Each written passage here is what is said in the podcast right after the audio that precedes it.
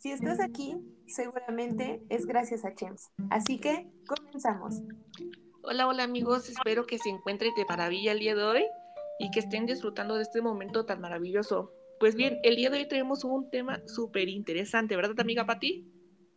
Hola, Monse. Por supuesto, es un gusto estar aquí con ustedes compartiendo información acerca de cómo planificar una clase. Esta idea que vamos a compartir nos permitirá fomentar las TICs de una manera efectiva en la escuela. Espero les guste. Excelente, Pati. Pues bien, como lo mencionas, el día de hoy les compartiremos algunas herramientas que les permitan conocer el cómo planificar una clase, pero implementando las TICs. Como sabemos, en la actualidad, la comunidad escolar ha pasado por muchos cambios y la planificación ni se diga. Todo esto por la modalidad de enseñanza y el reto que mayormente se presenta es el relacionado con el de la incorporación de las TICs. Todo esto en el ámbito educativo. Y pues esto no nos permite darle un fin pedagógico que permita vislumbrar nuestra capacidad como profesionales. Ahora que lo mencionas, todo esto de la modalidad a distancia, que ya en algunos centros es híbrida, está haciendo el impulso que la educación necesita, ¿sabes? Esto es con el fin de poder usar la tecnología en las aulas, pero eh, pues no sabes cómo implementar la tecnología aunque tengas la computadora enfrente. Sí, no inventes, sí me ha llegado a pasar. No tienes idea de lo horrible que se siente, porque a veces como docentes pues perdemos el objetivo que queremos alcanzar y esto es a consecuencia de carecer un modelo que nos oriente en el desarrollo para la implementación de la tecnología con relación al proceso de enseñanza-aprendizaje. Ya sé. Bueno, déjame te comento que hace poco leí sobre un modelo llamado TEPAC. Este modelo busca reflexionar sobre tres principales tipos de conocimiento que el profesor necesita eh, para incorporar las TICs en el aula. Eh, esto con la intención de que sea como eficaz la parte del aprendizaje significativo en los alumnos. O sea, ¿qué dices? Ah, a ver, cuéntanos qué tal y nosotros pensamos que no sirve para nada, pero resulta sorprendente, ¿no? Porque es lo que realmente ha estado pasando en la pandemia. Cosas que creíamos que no servían nos están dando una sorpresa. Pero cuéntanos. Ah, pues mira, a ver si te convence. Este modelo tiene tres conocimientos básicos, o sea, los clave que necesitas para poder planificar. Mira, el primero es el conocimiento disciplinar. Y es muy sencillo porque responde a la pregunta, ¿cuánto sé del tema que pretendo enseñar? Es decir, está enfocado a preguntarnos si el conocimiento que tenemos es el adecuado para lograr transmitirlo a otros. En otras palabras, puede considerarse la conciencia de lo que sabemos y dominamos para dar una clase. Importantísimo, ¿no crees? Anotado. Bueno, mira, después está en segundo plano, pero no menos importante, el conocimiento pedagógico. Este se define como la fundamentación y la crítica de los procesos de enseñanza. Y tú te tienes que preguntar, ¿bajo qué teoría baso mi propuesta de clase? ¿O según quién es válido lo que aplico en la clase? Esto porque conforme lo que vas aprendiendo en la práctica docente, pues tú ves procesos sociales y culturales y estos en ocasiones han sido ya investigados y formulados por exponentes de la psicología y la educación. Esto permite entender un marco referencial de lo que hacemos y darle un sentido a las acciones. Oye, Pati, ya que mencionas este punto, yo creo que es muy importante, pues, darle, pues, cierta prioridad a este, ¿no? Porque es con referentes teóricos. Exactamente, o sea, no podemos implementar algo si no sabemos por qué lo estamos haciendo. Y bueno, ya por último... Exacto, exacto. Y, Excelente, y ya con continuamos. bueno, perdón, ¿qué? no, no te preocupes, así de bueno está el modelo. Y bueno, bueno muy bien. Al final dejamos los comentarios. Continúa. Claro, me parece perfecto, tú no te preocupes. Bueno, te comentaba que, bueno, ya al final está el lógico que hace referencia a lo que como docentes poseemos, pero solamente acerca de la tecnología, así como la destreza que tenemos para hacer uso de las TICs, las TAC, las TEPS y cómo es que resolvemos problemas eh, relacionados con el uso de estas. Esto invita al docente a permanecer actualizado en relación a los aprendizajes y el avance que tenemos como seres humanos. Estos conocimientos de la tecnología pues nos facilitan poder implicarlas en el aula, sin dejar pues de lado las asignaturas, porque el conocimiento tanto pedagógico como disciplinar pues nos hacen estar centrados, hacen que no nos perdamos y pues yo creo que con estos tres en conjunto va a ser muy sencillo planificar una actividad, pues lo recomendado es que estos tres conocimientos puedan como intersectarse y así tener mejores resultados. ¿Cómo ves esto? Muy bien, Pati, me parece interesante, pero ¿sabes? Ahora que estás mencionando sobre estos aspectos, se me vino a la mente con mayor claridad que este modelo, si no mal recuerdo, es propuesto por un inicio por el autor Schulman, ¿no? Pero que no es muy antiguo, o sea, yo recuerdo que este abarcaba pues dos aspectos, los cuales eran el conocimiento pedagógico y el conocimiento disciplinar. ¿Qué fue, pues, qué fue lo que pasó, amiga? Ah, sí, es correcto lo que dices, pero pues hubo cambios. Como sabes, pues la tecnología mm, se ha implementado poco a poco y ahora está revolucionando el mundo. Se ha mencionado desde siempre la tecnología y la innovación y son parte de nuestras vidas, pues no solamente nos hemos basado en herramientas digitales, sino que también en herramientas físicas que nos permiten llevar a cabo más acciones y esto desarrollar procesos de enseñanza-aprendizaje. O sea, para no hacerte la larga, pues evolucionó e implementaron la tecnología como parte de nuestra actualidad. Cierto, mira, como comentas y también ahorita se me vino a la mente toda esta parte teórica, recuerdo que a pesar que ya tiene que, bueno, que este modelo ya tiene un buen de tiempo que fue planteado, fue recuperado en su momento por el autor Mishra y Kohler, si, si no mal lo pronuncio. Y bien, recuerdo que estos autores anexaron un tercer elemento, que es el que creo que tú mencionas, que es el de conocimiento tecnológico. Y pues bueno, que ya explicaste anteriormente. Pero, ¿sabes, amiga? Partiendo de todo lo anterior, creo que podemos visualizar que este modelo supone un giro en la forma de abordar la formación docente y el cómo las habilidades, conocimientos y herramientas que nosotros como, como docentes implementamos impactan en el proceso de enseñanza. También podemos denotar su importancia en cuanto pues a entender que los docentes somos el motor real del cambio, ¿no? En el sistema educativo y pues, qué mejor que cuando mejor preparados estemos y mejor formación tecnológica logremos obtener por parte de las instituciones, así como la pedagógica y de contenido, vamos a lograr tener un mayor impacto sobre el alumno y también sobre la sociedad y el futuro de los mismos, ¿no?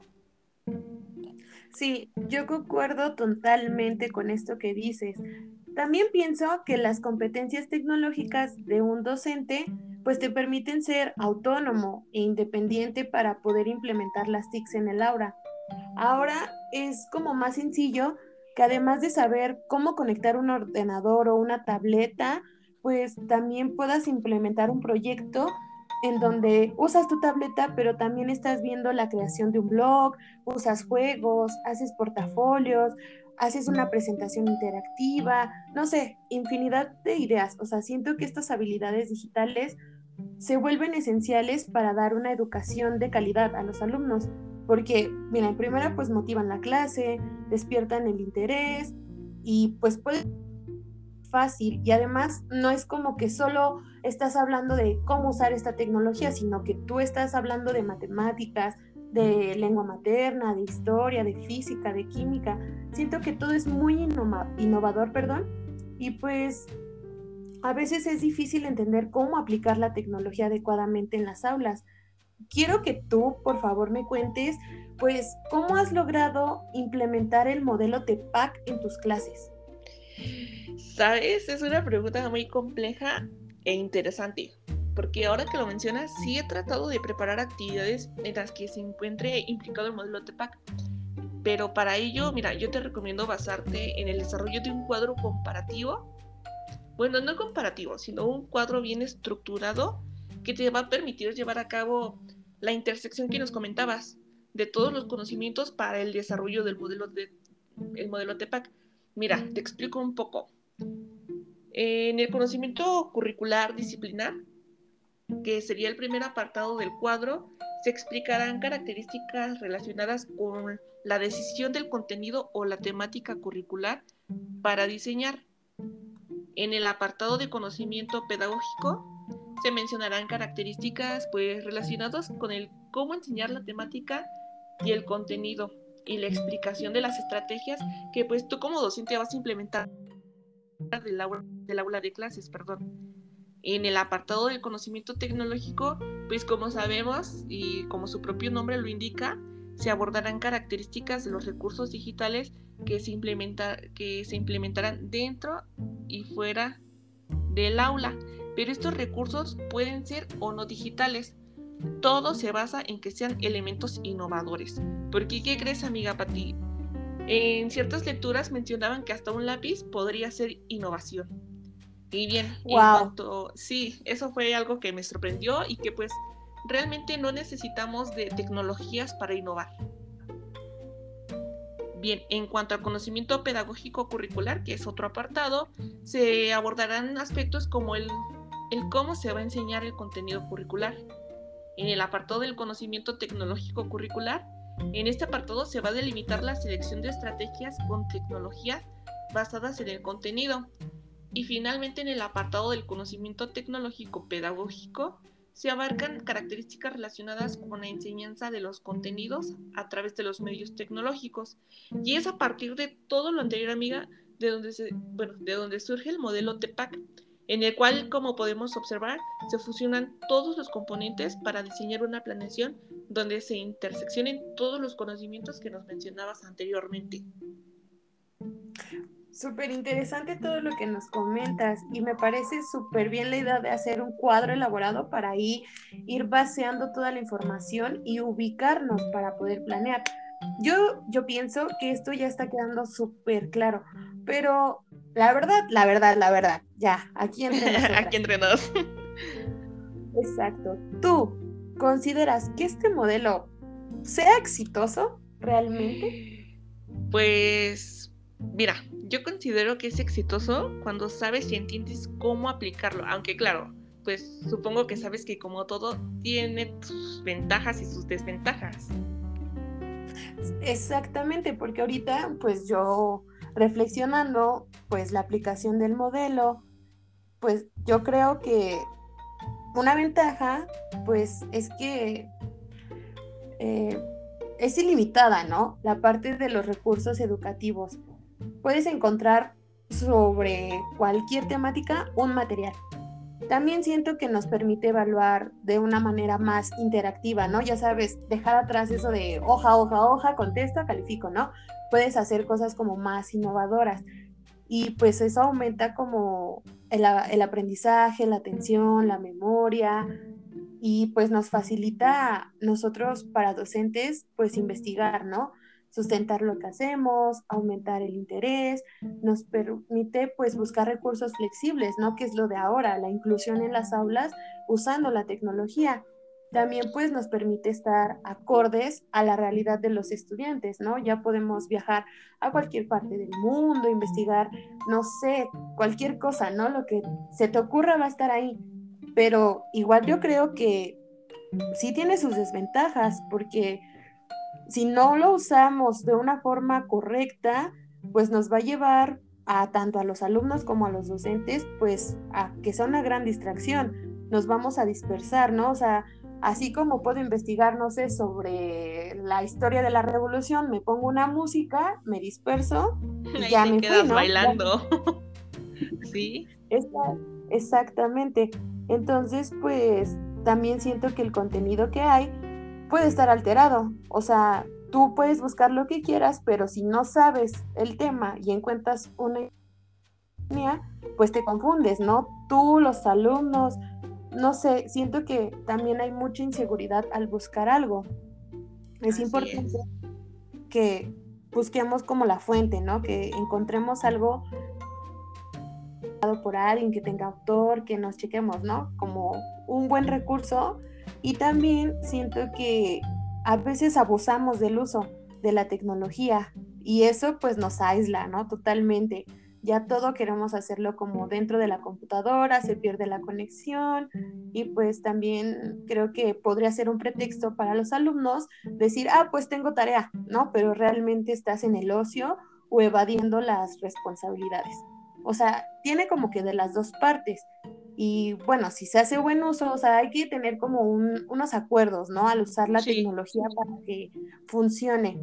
Entonces yo creo que pues podría ser que un desarrollo para que sea autónoma, pues también dejemos que los alumnos y nosotros aprendamos del error, ¿no? A veces no hacemos las cosas porque tenemos miedo a, me voy a equivocar, pero creo que una parte importante del aprendizaje y que la tecnología nos la brinda es eso, poder equivocarnos para aprender también siento que esta parte del modelo TEPAC nos permite ser como cooperativos, ¿no? El alumno aprende, nosotros como docentes aprendemos y bueno, las TACs, que son las tecnologías aplicadas para el aprendizaje, pues nos ayudan a tener pues más eh, información visual, auditiva, experimental, facilitan mucho el aprendizaje para que los estudiantes que enfrentan barreras para el aprendizaje y la participación, pues también aprendan, ¿no? Es una manera general de incluir a todos.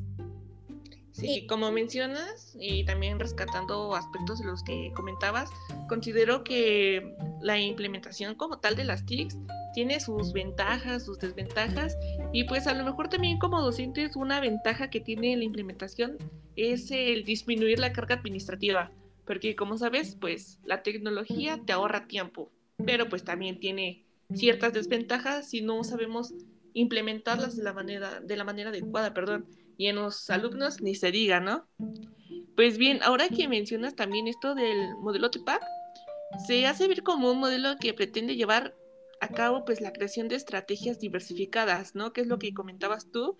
Y pues también dan pauta para que se cumplan los tres principios del diseño universal para el aprendizaje y sobre todo pues las, las, estrategias inclusivas, ¿no? Porque pues como sabemos existen plataformas que ya podemos hacer ciertas modificaciones para que sean más accesibles para aquellas personas que están enfrentando barreras, pero pues ¿tú qué consideras de este modelo? ¿Crees que resulte exitoso en un futuro o no? Ya la verdad.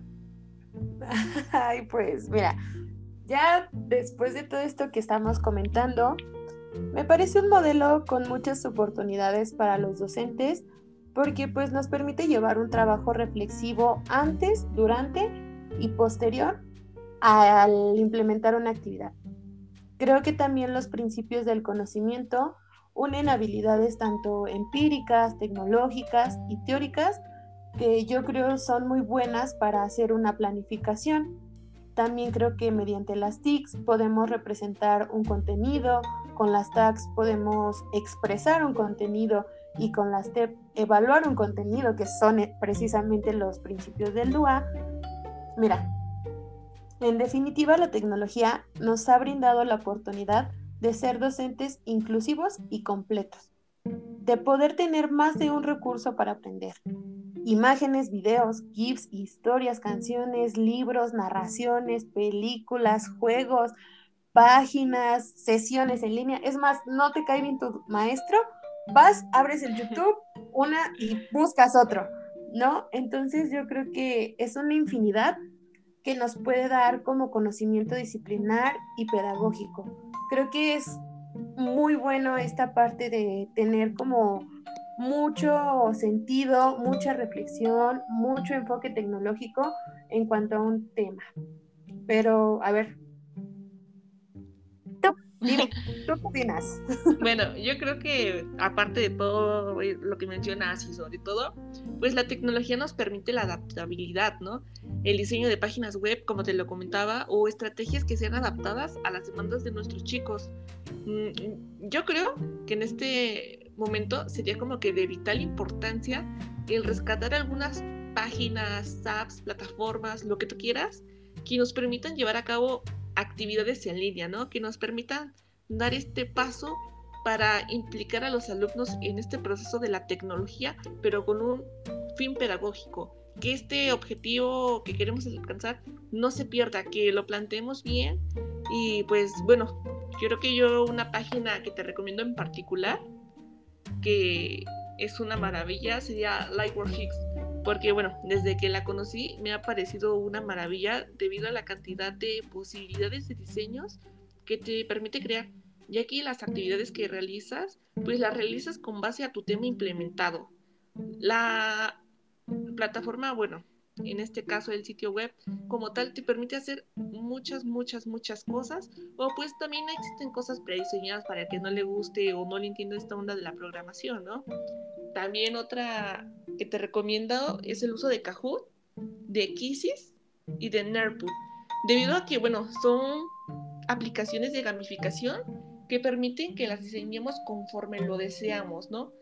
Plantear lo que nosotros deseamos que los chicos alcancen y de esta manera poner a prueba los conocimientos de los chicos de una manera divertida e innovadora, salir de la rutina para que los chicos comiencen a motivarse y divertirse en clases, ¿no? Que dejen de ver las clases en línea como algo aburrido, que comiencen a verlo como un momento divertido en el que aprenden e interactúan con sus compañeros y demás. No sé qué piensas, Pati.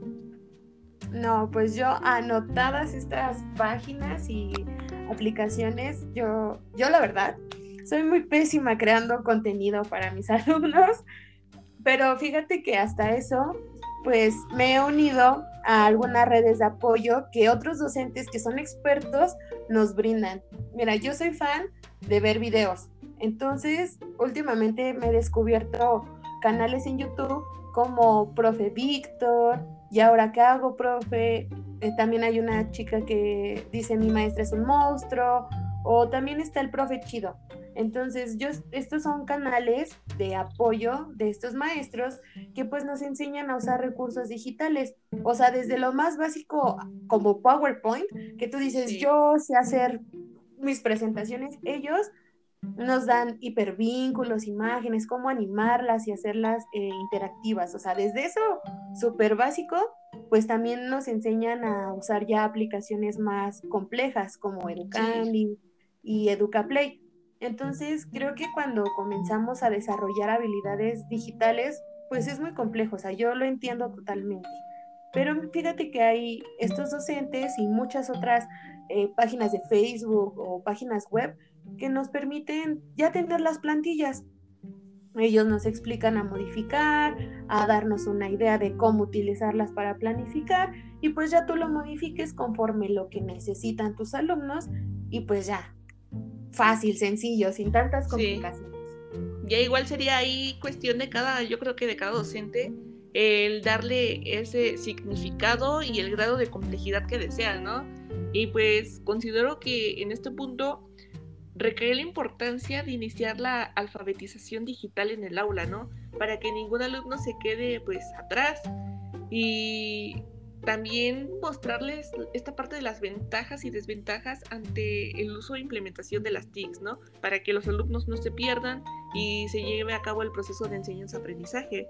Pero pues, no sé qué más quieras agregar, amiga. No, pues mira, yo estoy, yo encantada de ser tu equipo, mira, totalmente de acuerdo con todo, cinco estrellas, excelente servicio. Y pues bueno, por último, yo nada más voy a agregar que es importante que como docentes comencemos a revolucionar el aula, ¿no? Que como docentes nos visualicemos siempre aprendiendo, siempre estar comprometidos con aprender más, ¿no? Ha sido un gusto para mí compartir pues esta charla contigo. Creo que he aprendido muchísimo de ti y sobre todo de este modelo TEPAC. Estoy muy inspirada, no sabes cuánto. Ya quiero porque quiero hacer eso de los recursos que me acabas de dar. Y muchas gracias también a todos los que nos están escuchando.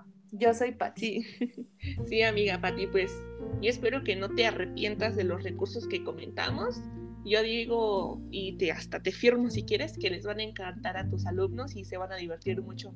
Y pues también muchas gracias a ti por, por tan acogedora charla, ¿no?